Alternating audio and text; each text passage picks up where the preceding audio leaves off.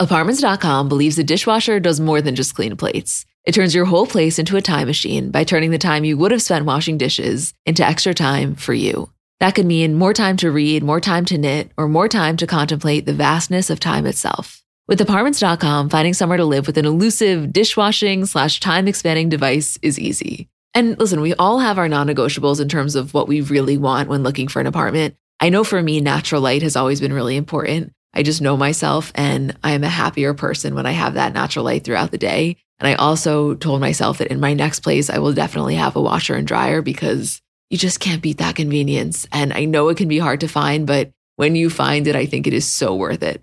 Apartments.com hosts the most rental listings with over 1 million available units. And with comprehensive search tools and instant alerts, you never have to worry about missing out on the perfect place. To find whatever you're searching for and more, visit apartments.com the place to find a place. Hi, guys, I'm Emma. And I'm Julie. And welcome to our Kardashian Season 3, Episode 5 recap. Hey, Jewel. Hi, Em. They're really stretching this fight out, huh? I mean, and we're not even going to reach the peak of it until next week. Which, just to clarify, for you and I, I know we are totally fine with that because we could analyze every moment of this buildup. And we're also equally as happy to watch Khloé sit and glam and talk about bullshit. But I think potentially for your average viewer, it could be frustrating. I think it depends on how you view the fight. Because I think if you're viewing this as a fight, an isolated incident, you're kind of like, okay, this is dragging out. I think if you're viewing it as it relates to the dynamic between Kourtney and Kim and also the dynamic between Kourtney, Kim, and Khloé, you are so unbelievably fascinated by it that each piece of the fight is just a little piece of that puzzle. I mean, I can only speak for myself in saying that I was holding on to every last word. And Kris is fighting for her fucking life to remain neutral. Meanwhile, you can so clearly tell she is not. No one has been less neutral in their entire lives. And I have to say, my entire TikTok feed, specifically since this fight started, but I would say especially this morning, has been fights throughout the years between Kim and Kourtney, this shit goes back so far. This shit is so deep. It is so deep. And that's why I don't mind this particular fight perhaps being milked a little bit because you know there is depth to the argument here. Oh, absolutely.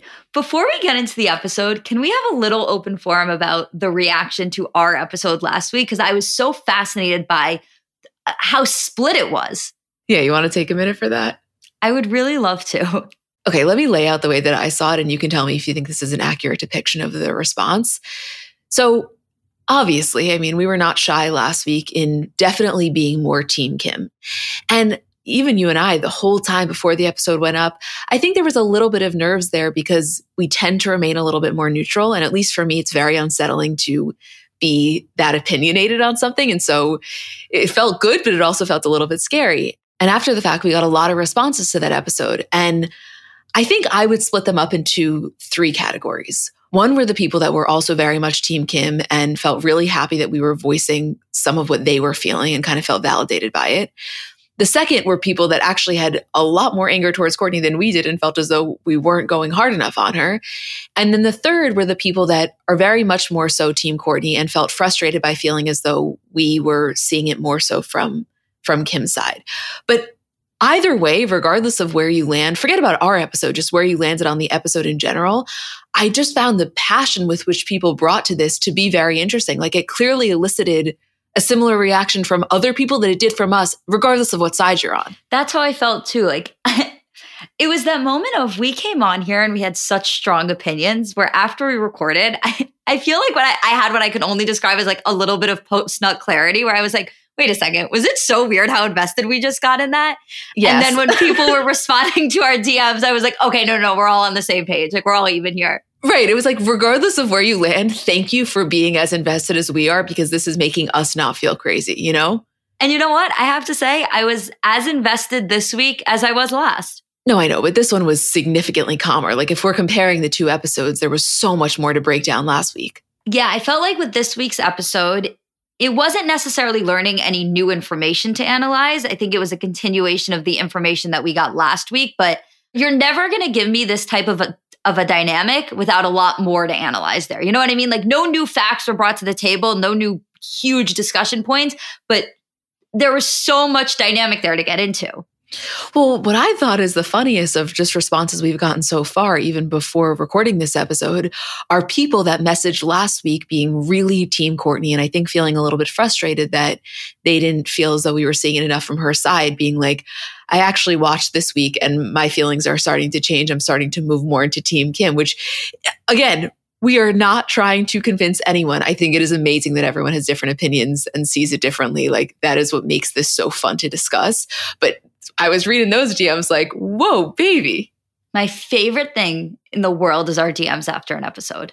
I just love when people treat our DMs as a stream of their consciousness while watching a show because that is the most raw insight into someone else's mind you can get. Like their immediate, unfiltered thoughts while watching an episode.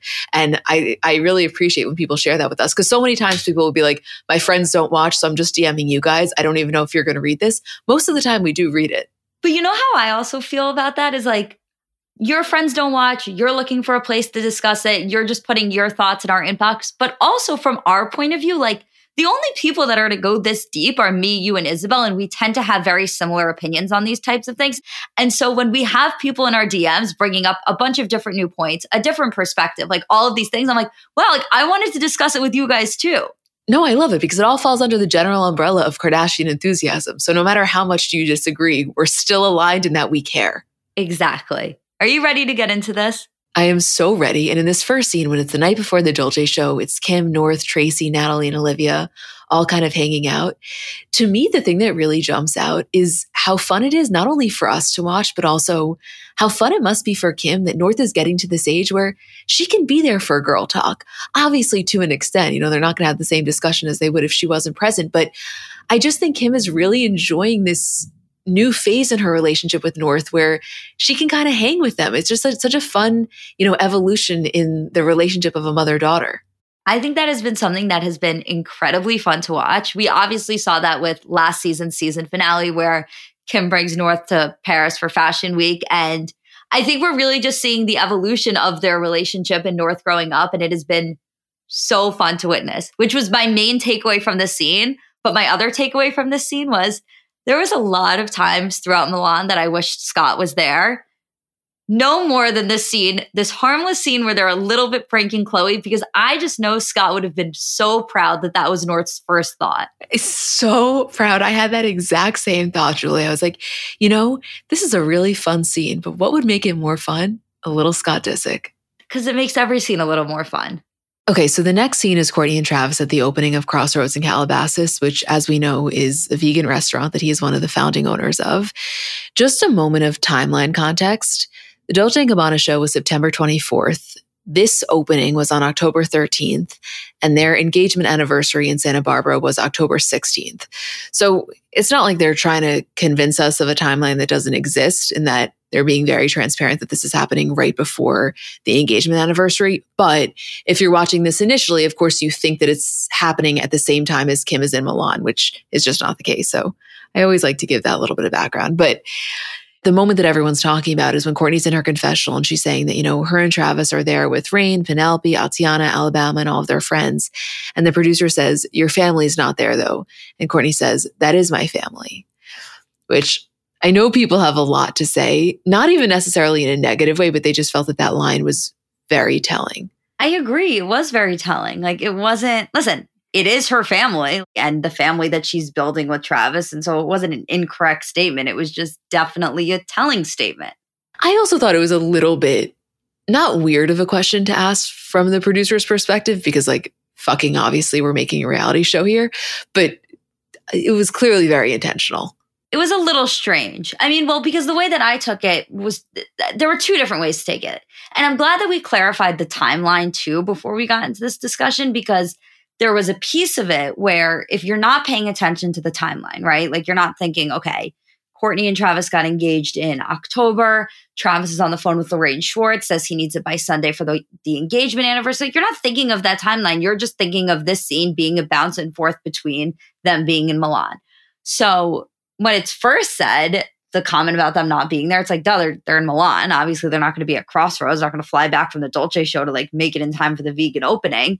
So that was one thing of it. And the other was like, almost the conflation between the Dolce show and the Crossroads opening where it's like, well, they're all there for that, but they couldn't make it to this. I don't know. It was it was a weird, obviously it was a purposeful question that was asked because it came from production, but it definitely was a little weird. I think the way that I felt about it was just like, we have so many legitimate issues going on here. Like Kourtney and Kim are at each other's fucking throats. We don't need to make a big deal about the family not being at the Crossroads Calabasas opening. Same way no one was making a big deal about Kourtney not being at the 818 party. I mean, if we made a big deal about everything that one family member wasn't at, Kylie'd be catching strays left and right. she is. Wait, uh, also as a side, when Travis gets up to take that phone call from Lorraine Schwartz, nothing groundbreaking here other than nothing gets me going like Lorraine Schwartz with an update that the jewels are currently being held in customs, but don't worry, she's on the case. And my follow up to that is may all of our future husbands take note from Travis and his response to Lorraine saying that the diamonds are stuck in customs because he was so ready to get someone on that plane to get them here. And that is the energy I love to see. That was what I like to call the perfect response.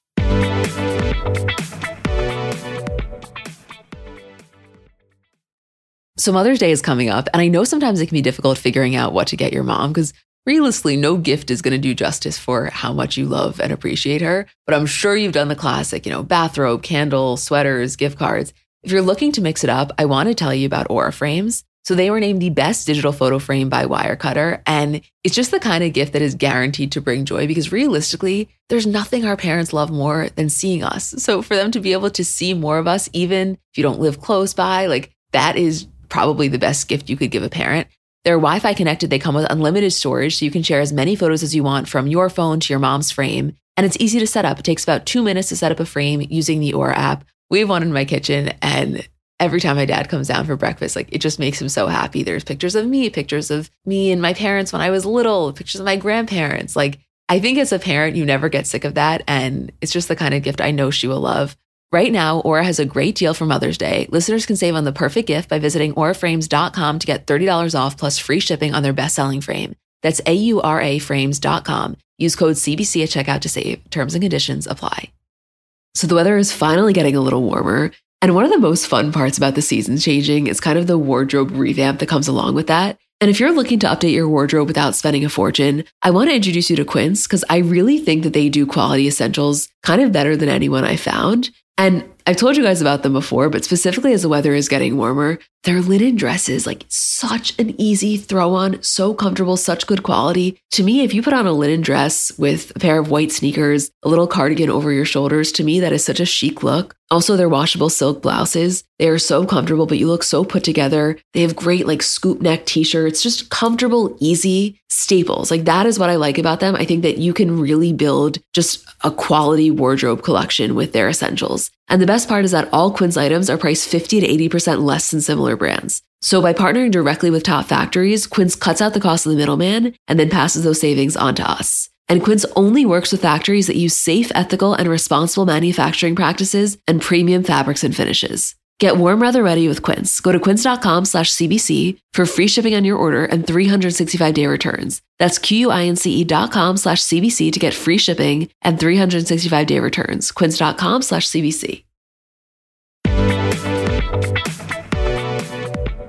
Okay, so we are now back in Milan. There's 45 minutes until the show. We're backstage. She's perfecting the final details. And Kardashians aside, I just feel like anytime throughout reality television that we have cameras backstage a runway show, it is always the same energy and it never ceases to excite me.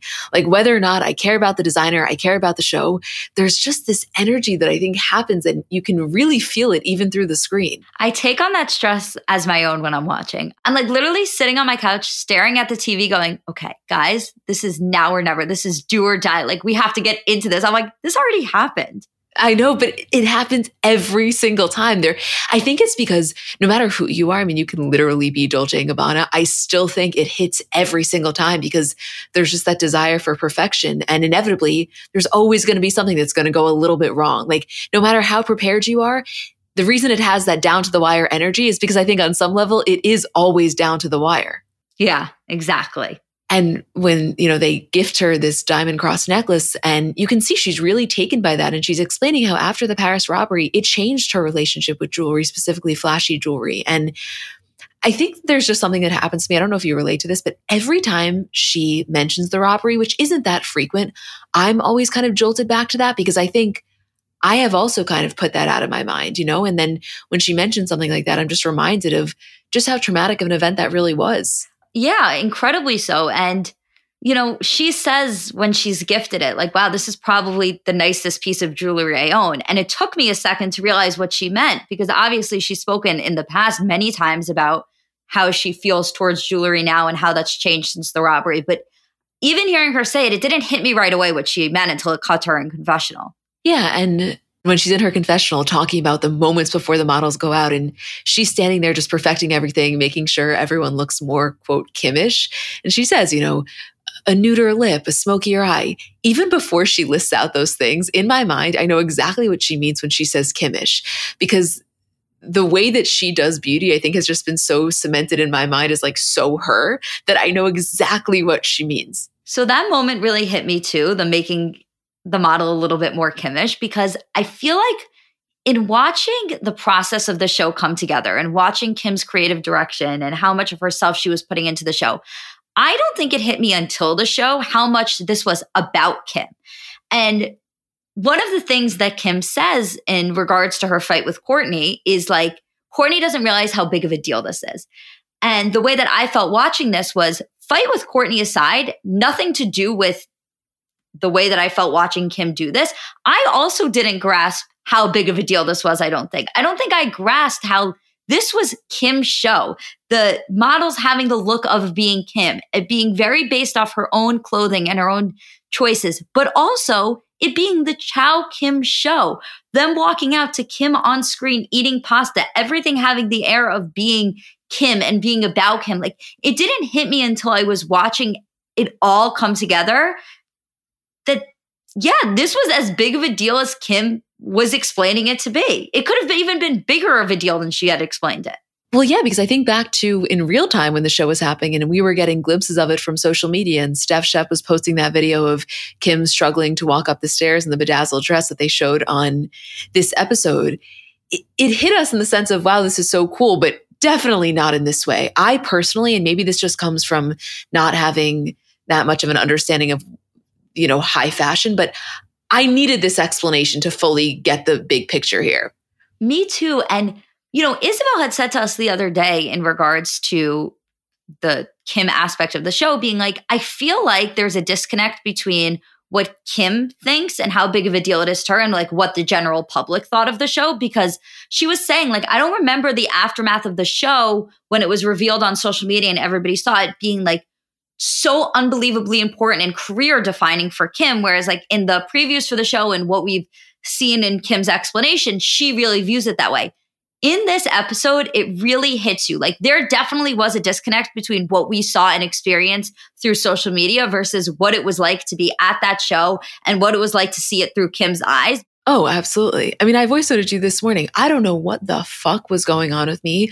Obviously, there were some other internal things happening below the surface. But when she walked out there and she's standing and she's saying in her confessional that she looked to her right and Paxi was hysterically crying, I voiced voice noted you like bawling. And I'm like, why am I crying watching Kim walk out of the Dolce & Gabbana show? But I just felt for her what I think she felt for herself was just like an overwhelming sense of pride and also, holy shit, I can't believe I made it this far. It's like, yeah, we've been watching you since day one and you did that. I think you definitely had a lot of stuff going on that contributed to the crying. I think that's a hundred percent the case. But, but I think that it, watching Kim walk out in that moment gives you the same feeling of being at a concert and watching an artist walk out and you like start randomly crying, but you're not sure why. It's just like this really big influx of emotion where you feel what they're feeling on some level, like this like a little empathy moment of like, wow, this is a really big deal. And I'm a little bit overcome with emotion, even though I can't properly put into words why. Yeah, I mean, that was definitely a me issue. I don't think under normal circumstances I would be crying from that. I'm clearly going through some shit. However, I was so happy to watch her in that moment. And also, before she goes out and she's backstage with Stefano and Domenico, and she's like, guys, you have to promise you're going to come out. Like, don't leave me sitting there alone for that long.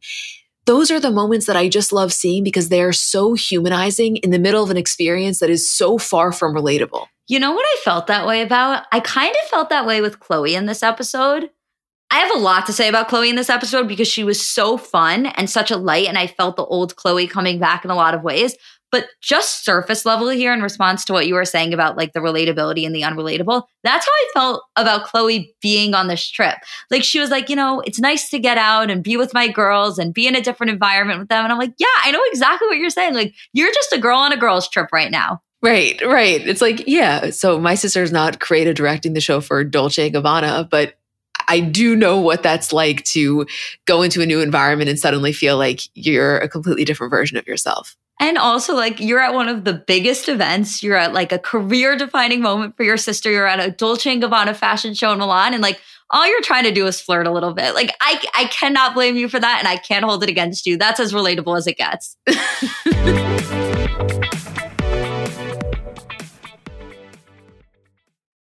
So I'm a big fan of transparency across all aspects of life. Like, generally speaking, there's pretty much nothing I wouldn't rather be told straight up. But specifically when I'm buying something or paying for a service, I just want to know what I'm getting myself into. And oftentimes there can be so much nonsense or so much yada yada. For example, sneaky terms hidden in the fine print of contracts, or bills that randomly go up without properly alerting you, or budget airlines with cheap fares but then exorbitant fees to make up for it elsewhere. And we just should not need to be dealing with this type of yada yada in our lives. And yes, you could read every single word of every single contract, and that's one way of avoiding it. Or you can go with the trusted brand like Metro by T Mobile that helps you to get ahead and not pull you back. That's right. You don't take yada yada from life, so don't take yada yada from your wireless provider. Metro by T Mobile has no contracts, no credit checks, no surprises, and nada yada yada which honestly gives so much peace of mind. Like, you shouldn't have to compromise for an okay option with sacrifices when you really deserve that full transparency. Stop by one of over 6,000 Metro stores nationwide.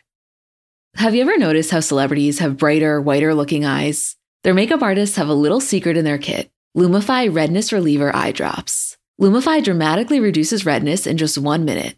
It literally happens right before your eyes to help them look brighter, whiter, and more awake for up to eight hours. No wonder it's so loved by influencers, celebrities, and makeup artists, and has over 6,000 five star reviews on Amazon. Lumify is also the number one eye doctor recommended redness reliever eye drop, and it's FDA approved. No bleach, no dyes, plus, it's made by the eye care experts at Bausch & Lomb. So whether you're on set, on a date, or running on just a few hours of sleep, you can have eyes that look brighter and whiter with Lumify eye drops. When you try it, you'll see that it's what your eyes have been looking for. Check out lumifyeyes.com to learn more.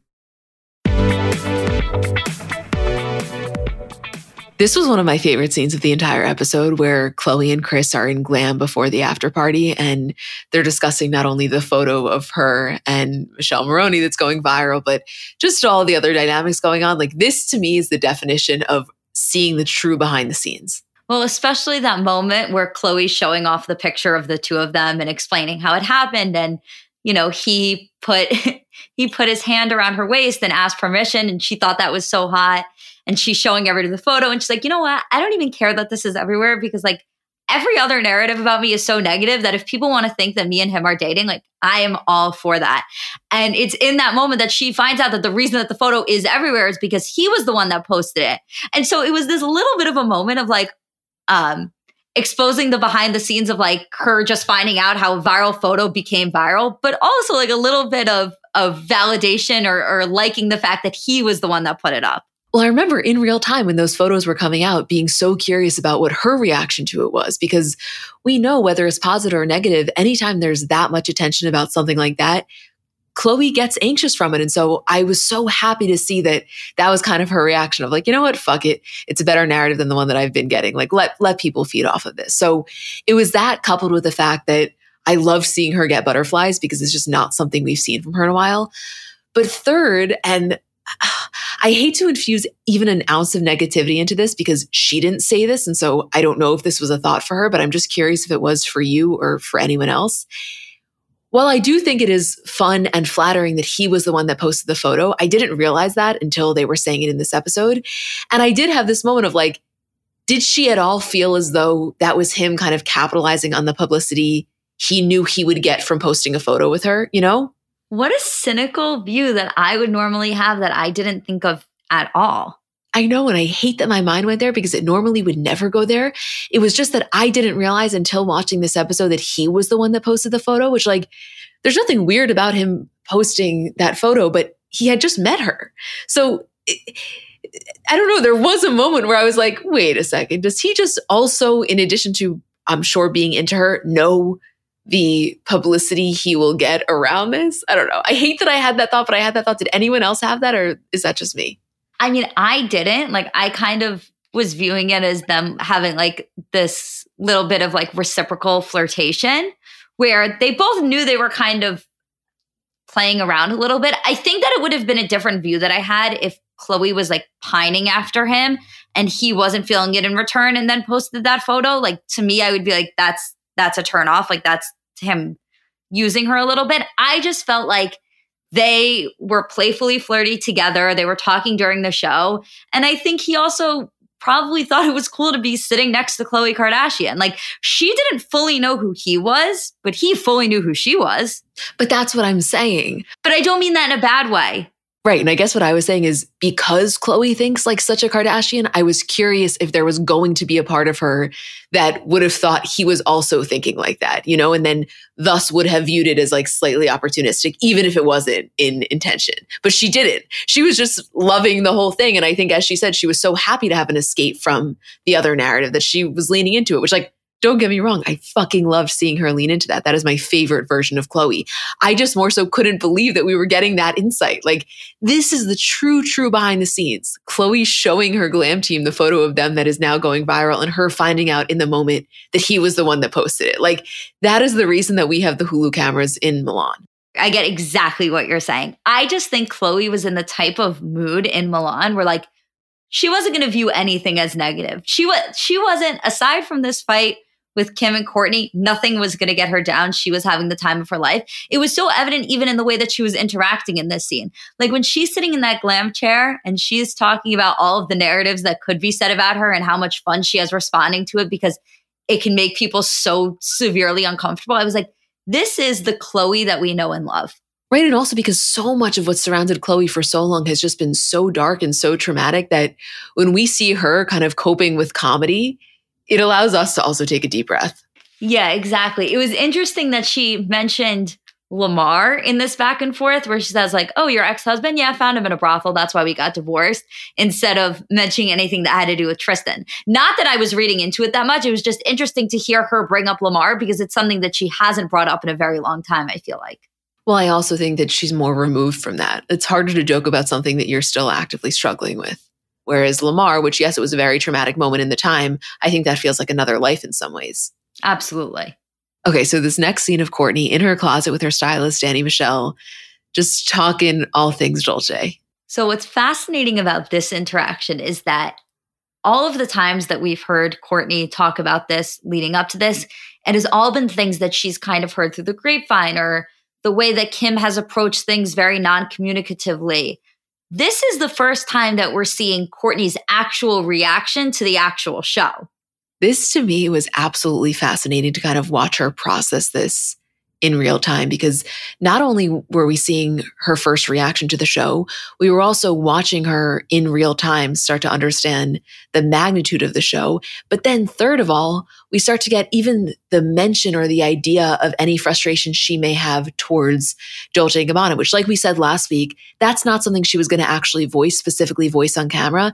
And even here, the second she starts to, she immediately says, you know, I get it. At the end of the day, they're a brand. Like I knew she was never going to assign blame to them specifically publicly, but you were getting a little bit of a crack in the foundation in terms of I think in the simplest terms, her being a little bit butthurt that after what she felt was a really emotionally involved, and it was, you know, collaboration for her wedding that they quote shows Kim. Like she didn't say that, but if you read between the lines, that's kind of what she's saying. At least that was my interpretation. Yeah, I mean, and even with like the technicality of choosing Kim over her. I think that Kourtney knows that it's not something that she would have been chosen for.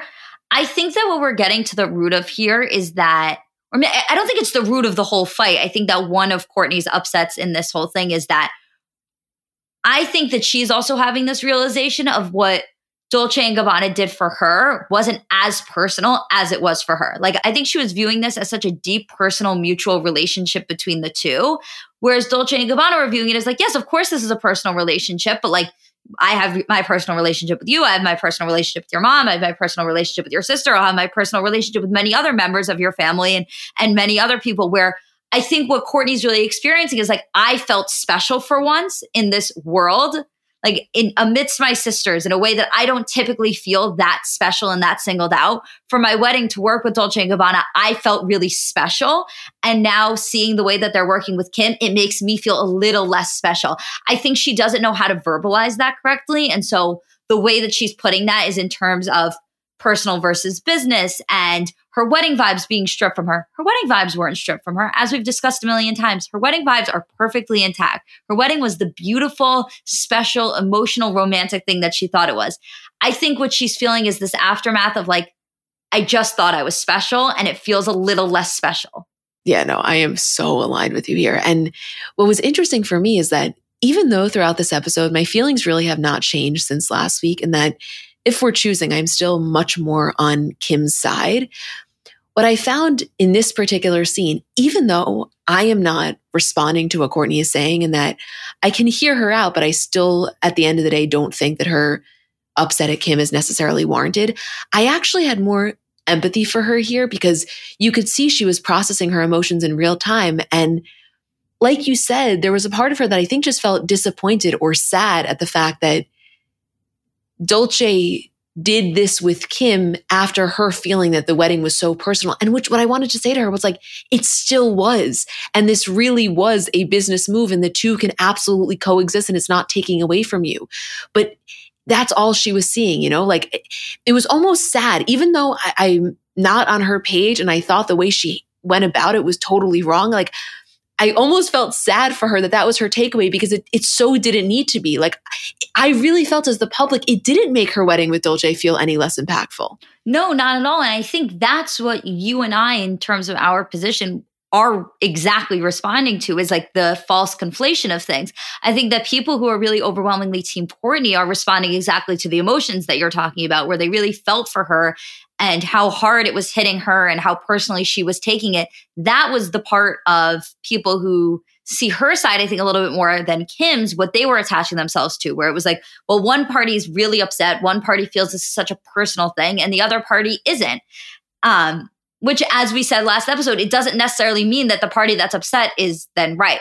I think there are two things that are really interesting also is that one, this is really Kim specific and not necessarily in the way of like Dolce choosing Kim, more so in the way of all of Kourtney and Kim's stuff comes up as a result of this being Kim. If this was Kendall, if this was Kylie, which it so easily could have been, this wouldn't be happening. Kourtney wouldn't be having this strong of a reaction, most likely. I can't say definitively, but I think that based on what we've seen, it wouldn't be the case. I think because it's Kim, that's what's really bringing up all of this stuff.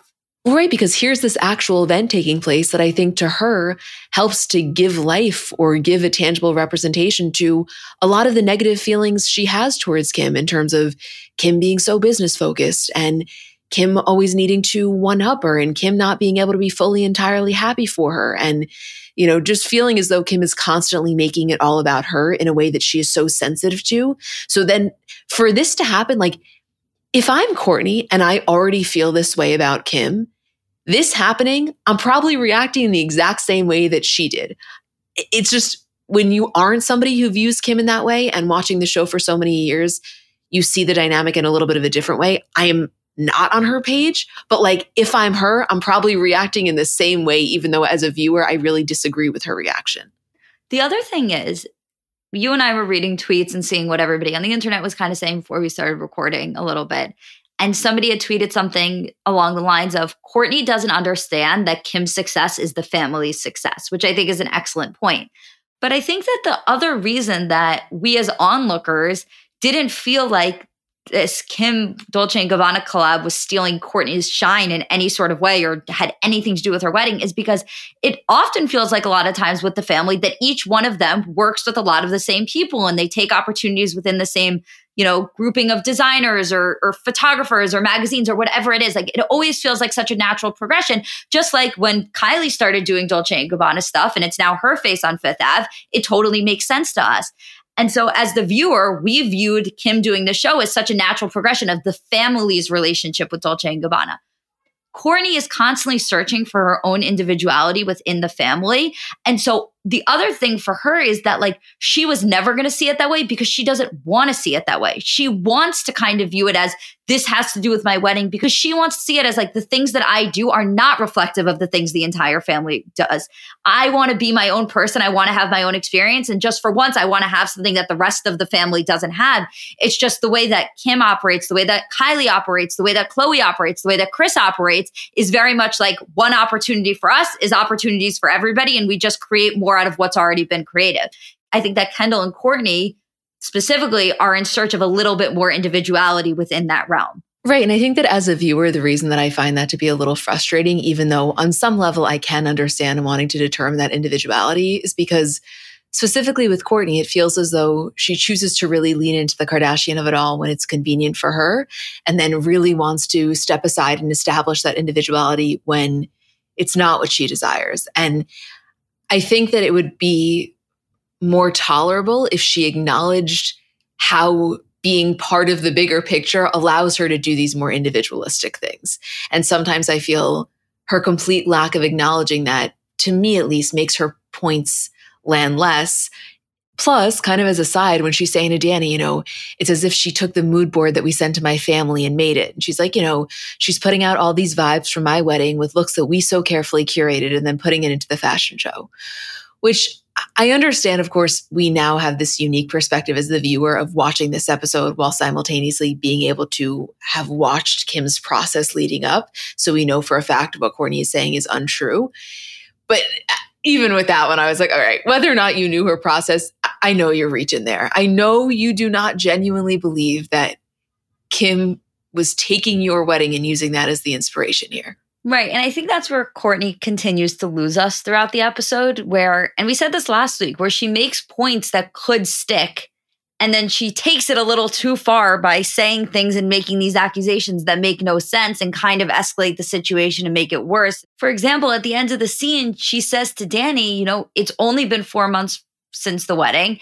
And looking at the Dolce and Gabbana show, a show of this magnitude, this had to have been planned for months and months. And so there's a point where Kourtney's, you know, frustration totally lands where she isn't privy to the timeline here because she doesn't have that communication with Kim.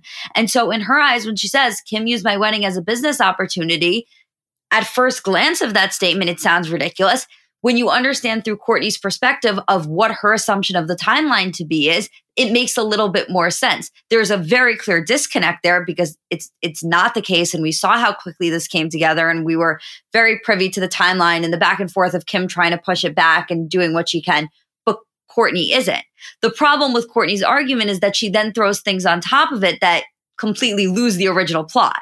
Right, exactly. And I honestly feel that that can kind of be simplified, at least with this particular scene, in that I think Kourtney is feeling really frustrated and she doesn't necessarily know exactly where to take that out on. Because, like I said earlier, I do think now there is a part of her that is starting to build genuine frustration, resentment, anger, whatever you want to call it, towards Dolce, in addition to Kim and Kris. But I think she doesn't know what to do with that, specifically what to do with that on camera.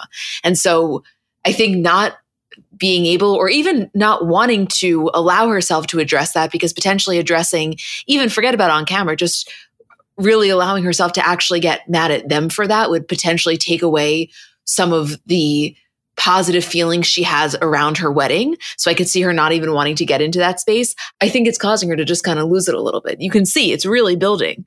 I totally agree. And something that's also going on in this episode is you have the one year anniversary of the engagement and watching them celebrate their love for each other. And also that scene where they were at Crossroads and the combining of their families. It's funny because I don't think it was meant to have this sort of an outcome. And I don't know if you feel this way too, but I felt like having her and Travis and this really special moment between them and the celebration of their anniversary almost weakened the point that she was trying to make in terms of her anger with Kim because it was like, look how special this is. Like, look what you have. Look how incredible this is. Why are you conflating Kim doing this Dolce show with something that literally cannot be taken from you. Like that was our whole point last week is you keep saying, you know, your wedding vibes were stripped from you. It makes your wedding somehow less special or, you know, Kim stole it from you. And then meanwhile, you're watching her and Travis in action. You're like, Kim can't take any of this. Like you're allowing this to happen. This is not something that Kim has the power to do on her own. Well, kind of going off of that, I saw that a frustration a lot of people were voicing after last week's episode was like, there's no way Kourtney is as happy as she says she is, because if she truly was this happy, things like this wouldn't bother her that much. Which, in theory, I agree with that. With this particular instance, I wouldn't go as far as to say that because I do believe she is as happy with Travis and the life that they have created together as she portrays it. I really don't think she's putting that on for the show. As I've said before, I fully bought into the Kravis fairy tale. Like, I, I really believe they are that in love and she is that happy.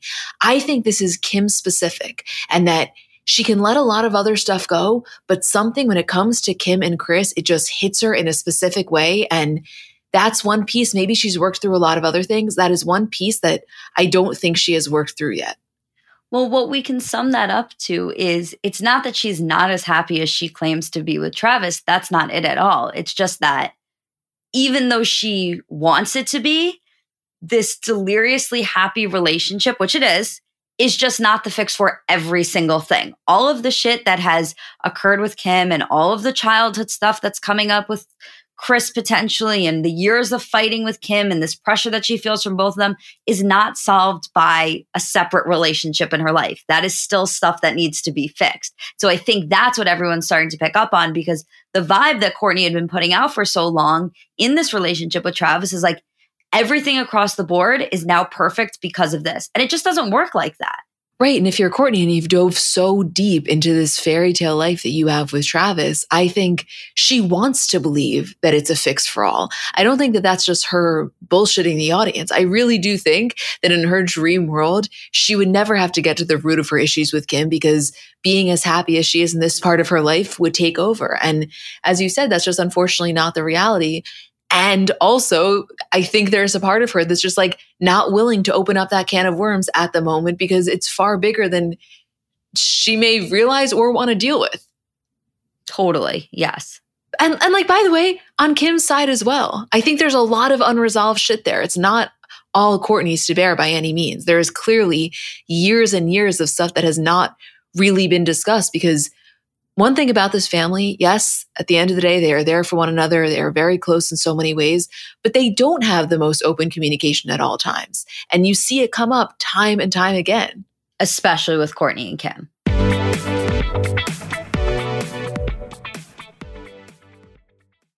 People have so many different reasons for wanting to learn a new language. Maybe you have an upcoming trip or just want to pick up a new hobby or a skill or just connect with a new culture. I know for me, when I was abroad in Barcelona in college, I'm not going to say that I was fluent in Spanish, but I definitely got to the point where I felt really confident conversing. And when I got home, my dad said to me, Emmy, if you don't use it, you're going to lose it. And he was so right. Like I entirely lost it. So Rosetta Stone's been really helpful for me. So if you are in that same boat or you want to learn a new language completely, want to brush up your skills, whatever it is, I want to tell you about Rosetta Stone because they're the most trusted language learning program available on desktop or as an app. And it really kind of immerses you in the language that you want to learn. So, first of all, they're the trusted expert for 30 years with millions of users and 25 languages offered. It's fast language acquisition. So, they immerse you in many ways. First of all, there's no English translation. So, you really learn to speak, listen, and think in that language, which in my experience, I know I'm getting it when I start to think in the language. It's an intuitive process. So, you pick up a language naturally, first with words, then phrases, then sentences, and it's designed for long term retention. Also, in terms of speech recognition, they have a built in true accent feature that gives you feedback on your pronunciation. And it's convenient. So, desktop and app options with audio companion and the ability to download lessons offline. And it's an amazing value. You're getting lifetime access to all 25 language courses Rosetta Stone has to offer for 50% off, which is a steal. Don't put off learning that language. There's no better time than right now to get started. For a very limited time, Comments by Celebs listeners can get Rosetta Stone's lifetime membership for 50% off. Visit rosettastone.com slash comments. That's 50% off unlimited access to 25 language courses for the rest of your life. Redeem your 50% off at rosettastone.com slash comments today. Live Nation presents Concert Week. From now through May 14th, get $25 tickets to over 5,000 summer shows. That's up to 75% off a summer full of your favorite artists, like 21 Savage, Alanis Morissette, Cage the Elephant, Celeste Barber, Janet Jackson, Meghan Trainor, New Kids on the Block, Sean Paul, Sum 41, Whitney Cummings, and many more for way less. Grab your tickets now through May 14th to see all of the artists you love all summer long for just $25 each. Visit LiveNation.com slash Concert Week to buy now. That's LiveNation.com slash Concert Week to buy now. Okay, now moving into the post-show dinner that D&G threw for Kim, so much to say here. The first, which is just a total side note, we saw so much behind the scenes content of this in real time because everybody was posting Kim not being able to walk in that dress. So to really see the long form behind the scenes was just always fun. Second of all, let me just say it immediately at the top of the section. I thought the way that Kim and Khloé were talking about Kourtney to Dolce Gabbana was so wrong. Like full stop. As much as I'm very much team Kim if we're choosing sides, I thought this was dead wrong. It was just in bad taste. A lot of people said and thought that it was very unprofessional. And there are two sides to it. One side of it being a little bit unprofessional in terms of her business relationship with them, even though there is a personal relationship there, of course. It's not like they're her inner circle. And also, exactly what I was saying last week in terms of Kourtney talking to her friends about it and Kourtney's friends coming up to her at the wedding and talking about Kim spiraling a little and then Kourtney using that against her.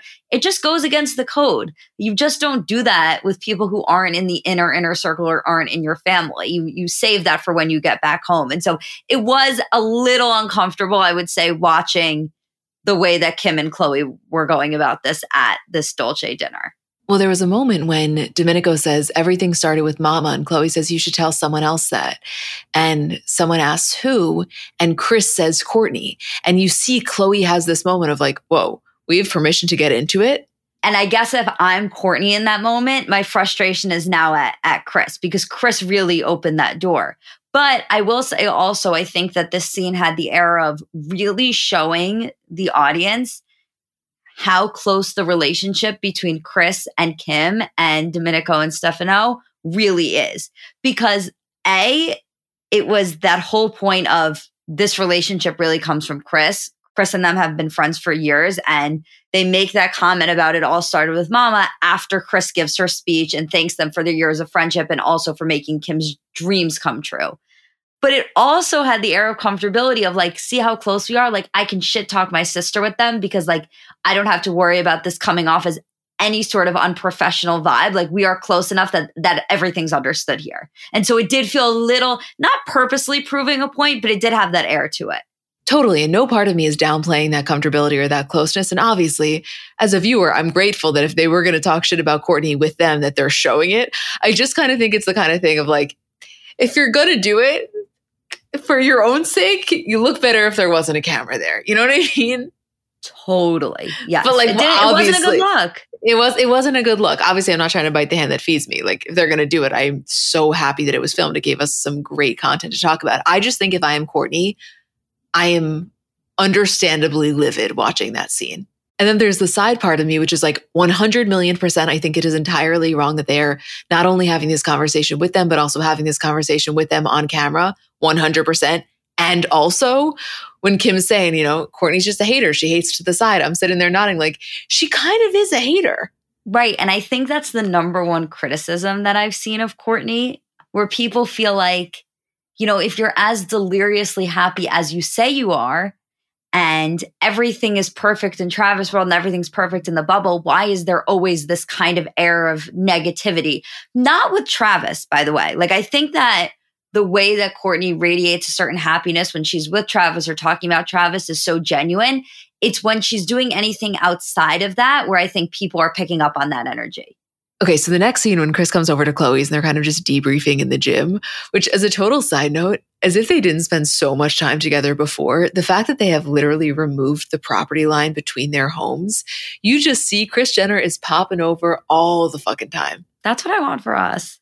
Me and you? Yeah. No, that's my dream. That is my I dream. Know. Are you kidding? Imagine, and my dad would be living in the guest house. Stop. it would literally like, be no. No, we would have we'd have too much fun. yeah. I can't even get into it because like I will derail this entire conversation with how much of my dream that is. Wait, so the other thing that I wanted to say here, obviously there's the whole North like plot line, which is hilarious, but not necessarily worthy of discussion. But then when Kris asks Khloé, you know, did Kourtney and Kim ever have a talk about the whole Dolce thing? Khloé says, no, you know, Kourtney won't have the talk for a while. And Kris says, yeah, Kourtney isn't an immediate communicator. And Khloé's like, no, she needs to process it. And then this is when Kris is in her confessional telling that whole story about growing up when Kim was wearing Kourtney's pants and Kourtney stormed into the classroom and like wanted her to take them off in that moment. All to say, as I said earlier, this shit runs deep. And the way that both Khloé and Kris know exactly how this is going to go down between Kim and Kourtney just goes to show you like this is something they've been dealing with for a while. Of course.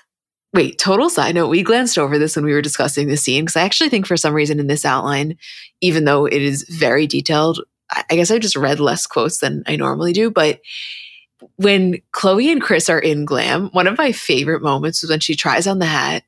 She goes to Kim's room and Khloé says to her, Glam, how much you want to bet when she comes back here, the hat will be off because Kim will tell her that she doesn't want her to wear it. She's like, mark my words. And Kris walks in two minutes later and she's like, okay, so we're going to go no hat. That was one of my favorite moments of the episode because I too knew that Kim was going to say, Mom, take that off. And it was the right call. And I'm glad we all knew it. And we could have saved ourselves a little bit of time by not putting it on in the first place. But I so appreciated that moment of just knowing each other so deeply. And also them all just having this mutual understanding of like, you are not going to Kim's room to hear what you want to hear. You know that when you're going to Kim's room, as it applies to your fashion or really anything else, you're going to hear the harshest truth and just like be ready for that. Listen, everybody needs that person that is going to give them the God's honest truth when they put on an outfit, whether it looks good or not.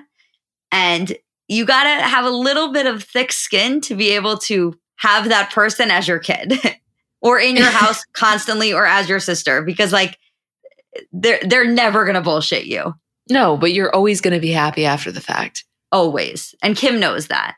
Okay, Santa Barbara for Kourtney and Travis's anniversary engagement. This is when all my other bullshit about Kourtney I put aside when I see something like this. And I know a lot of people aren't into it, but I just am. Because as much as it may seem corny and over the top for those of us viewing, I think when you are in that, like when you are sitting in the middle of this flower maze running into the ocean with the love of your life, you don't give a shit how it looks. And I believe that she is as blissfully happy in these moments as it comes across.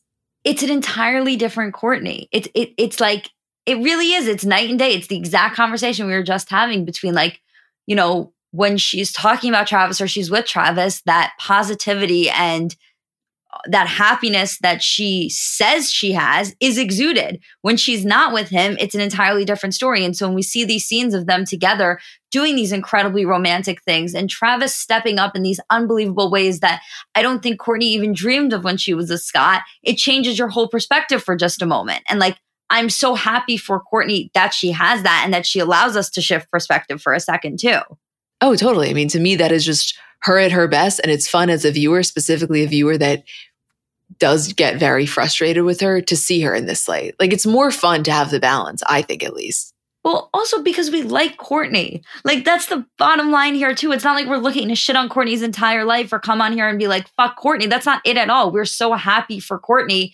Uh, when the pregnancy announcement happened, we were literally flipping out. It's not about not liking Kourtney. It's just about having these moments of disagreement with her and certain times where she's a little bit more negative than I think that we are, where it's like, I feel like we butt heads. That's how I feel about Kourtney. I'm like, me and you are butting heads right now, but I still love you. It's a sibling relationship. Right. It's the same way Khloé feels. Right. I like, I get it. I get it. Okay. So this is probably the best scene of the episode when Kim and Khloé are together. Kim is in glam, and Khloé's asking her how she feels about Milan, if she's talked to Court. And Kim says, I still haven't talked to her. No. Khloé's like, that's just crazy. Kim goes, I know it's really crazy. And Khloé says, I hope she's going to talk to you about it. I mean, I really wish she would, but she definitely feels like you sort of stole her thunder. Kim says, I get that. Khloé says, and she feels like, why can't she just have something for herself?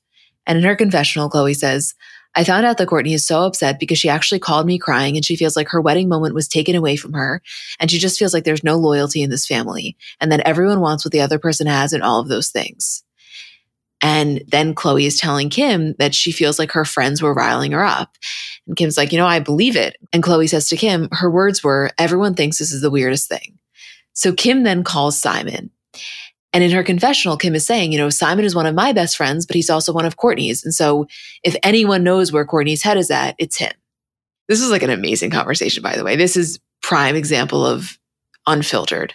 That moment, by the way, where Kim says so fucking savagely, where she's like, "Well, all of all of Kourtney's friends keep saying to her," and it's like, "What friends, Travis?" Like, I honestly, for a second, was like, "I can't believe she just said that on television."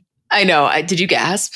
I gasped. Well, this is interesting because Simon says, I just think Kourtney thinks the outcome of the conversation is that it won't get solved. And Kim says, But what is there to solve? And Simon says, Well, she thinks that you should have said no, and that just wasn't going to happen. There's more, but I just want to pause on that one thing for a second. That's it in a nutshell. Basically, Kourtney just feels as though when Kim was presented with this opportunity, she should have said no. It's as simple as that. And as Simon says, that was never going to happen. And what I think is really interesting and telling about hearing that perspective from someone that is so close to both of them is that even the people in their innermost circle, I think, can understand what this opportunity means for Kim in a way that Kourtney can. And like, even he's saying, in what world were you going to ever say no to this? Like he gets it. Of course he gets it. He was the best person to talk to in this moment. He Kim knew exactly what she was doing calling Simon because it's not like Simon was going to take Kim's side and just tell her what she wanted to hear. Simon and Kourtney are equally as close as Kim and Simon are, but also Simon has the PR mindset. Simon has been with Kim on this entire ride. And so while he knows exactly what Kourtney is thinking, he also knows exactly what Kim is going to do a hundred times out of a hundred times. So he was the most rational person to talk to. The point that he makes about, well, Kourtney thought you should turn it down and you were just never going to do that almost negates any other conversation we could have about it because what it's basically saying is you could have had all the correct communication in the world. This could have been explained to Kourtney exactly what you were thinking as you were doing it, what your plans were, what the timeline was. And she still probably would have wanted you to turn it down and still wouldn't have been happy. And so all of this back and forth and what could have been done and the analyzing of the things is almost pointless because the end of the day, what Kourtney wanted was just irrational. And Kim was never going to do that.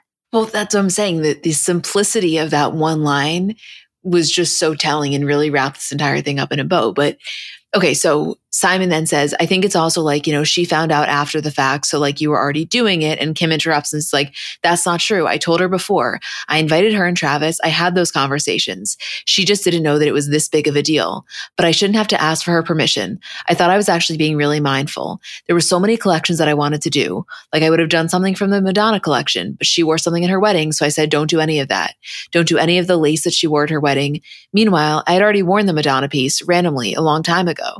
And in her confessional, she's saying that, you know, that Madonna look she had worn years ago on Keeping Up. But uh, two things here.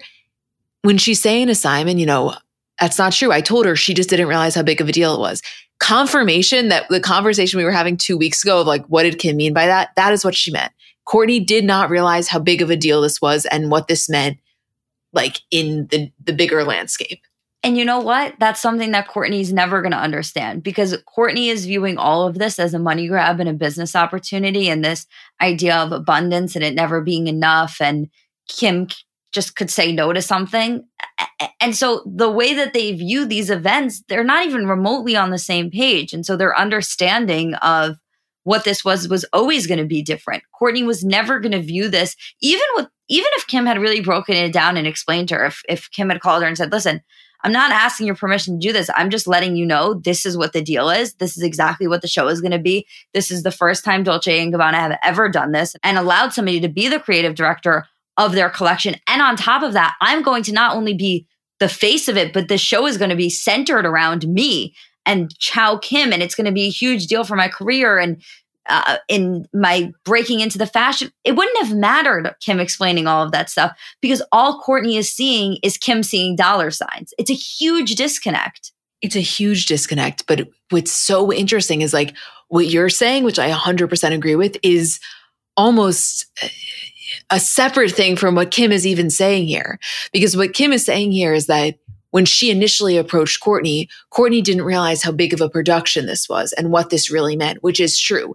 In addition, once she then realized how big of a deal it was, it still wasn't clicking because of everything that you just said in terms of she's not allowing her brain to view it that way because she's much more comfortable sitting in viewing Kim from this position of just wanting to come at things that are opportunistic. So it, it's like on both levels, she's not fully getting it. And then just to cut ahead for a second, we see the scenes from next week where Kourtney is talking to Khloé about it and she makes that comment of like, this is just who Kim is to her core. If you're viewing that's how somebody is to their core, you are never going to see the good intentions or any other way other than how you are viewing them in the most negative light possible. So again, all of the communication in the world would not have solved this issue because it was about Kim maybe taking a business opportunity and not thinking about Kourtney's feelings potentially, but it was also about the fact that Kourtney views Kim in a certain light and Kim can't change that right now. But also, bottom line, here's really what it comes down to. If Kim came to Kourtney, presented her with exactly what was going on in the full capacity, Kourtney really understood how big of a deal this was. And Kourtney then said to her, You know what? Honestly, I'm so happy for you, but I just don't feel comfortable for X, Y, and Z. And let's say she laid it out and they had a really mature, civil, emotional conversation about it. I still think at the end of the day, Kim's doing it. I, I really do. Of course, because how could she pass this up? It's way too big of an opportunity.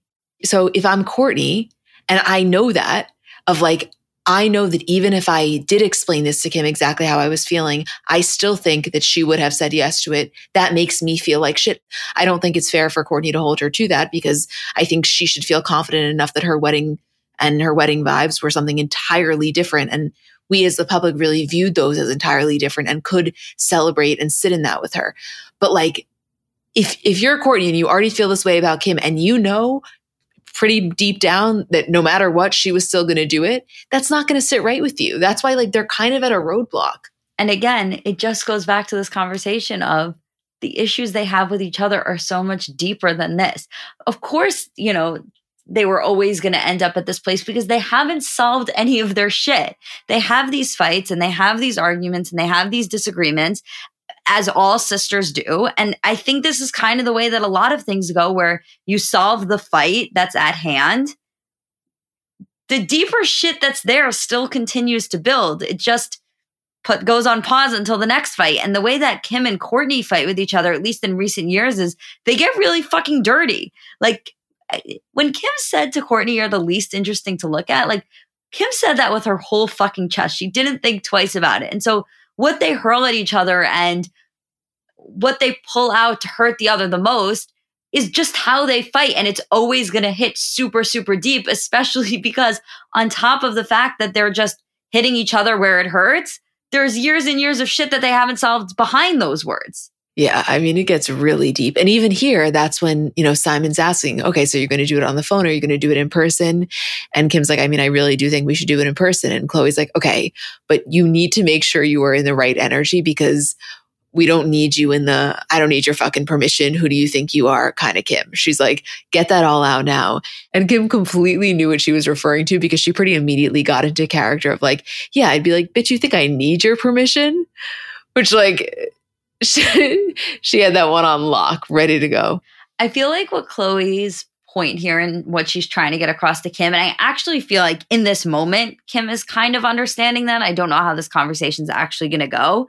But I feel like what Khloé's trying to get across to her is like, you already got the thing you wanted. Like, you already did the show, it's already done. You don't necessarily need to be like 100% fight your case for it. It's already happened. Like, Kourtney's already upset. You already did the thing. Now it's just about solving it. So, like, if that means coming a little bit more timidly towards her and allowing her to be upset while still standing your ground a little bit, you have to you have to be able to do that. Because I think typically in a fight with Kourtney and Kim, they both would have just tried to prove whoever was right, and it would have just gone in circles and circles because they were never going to see each other's side. And so I think Khloé's perspective of being like, okay, but don't come in with that energy is like the only thing that could potentially allow for this fight to be maybe solved in the in in the conversation that they have. Right, which like who knows how it's going to go down. But yes, I, I was very much aligned with what Khloé was saying because like that energy, while I love to watch, is not productive.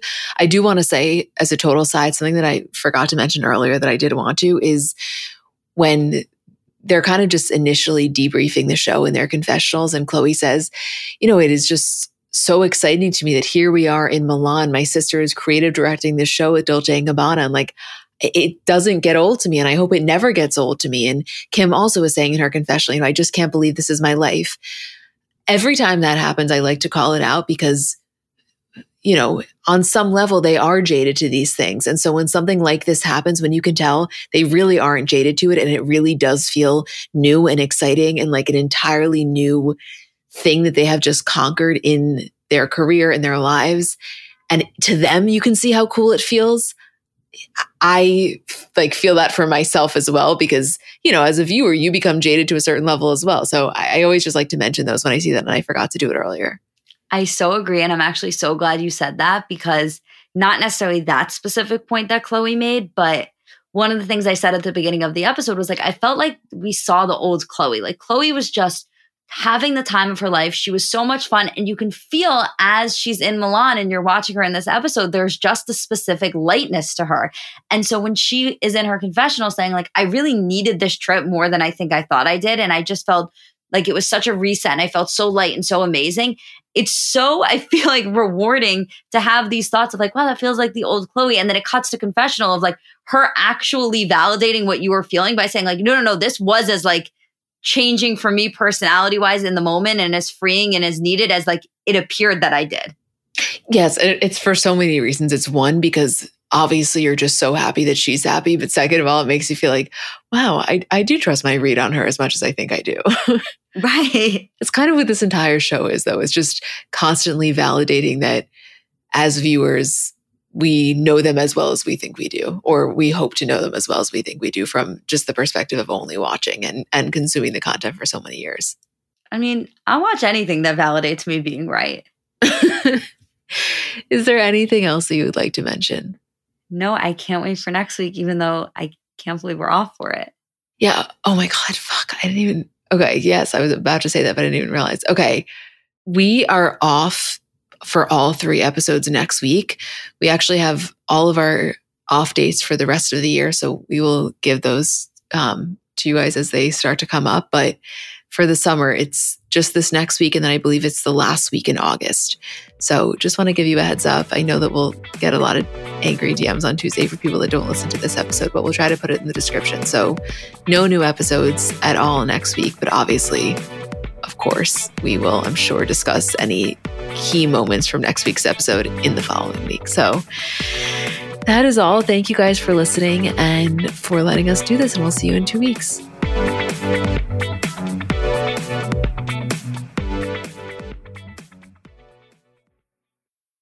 Let's talk about baby making for a second because it's really not as simple as it's made out to be, meaning there's just factually a lack of knowledge surrounding how to get pregnant. And kind of, you know, for many of us, we spend our lives trying to prevent unwanted pregnancy. That when you do want to conceive, there's almost a lack of understanding and resources, which is why I want to introduce you to Frida Fertility. Frida Fertility is the only one stop shop that makes it easier to make a baby with a set of solutions for everything from egg and sperm health to ovulation tracking to conception aid. And basically, what Frida is doing is simplifying the journey to parenthood with products that help you go from trying to making a baby. And their products are innovative, easy to use, accessible, from ovulation prediction to at home insemination kits. They're kind of revolutionizing the conception aid game with the at home insemination kit, which is almost, you can think of it as like a modern, effective solution to the turkey baster. This is baby making simplified. Find Frida Fertility on Amazon, Target, and select CVS near you.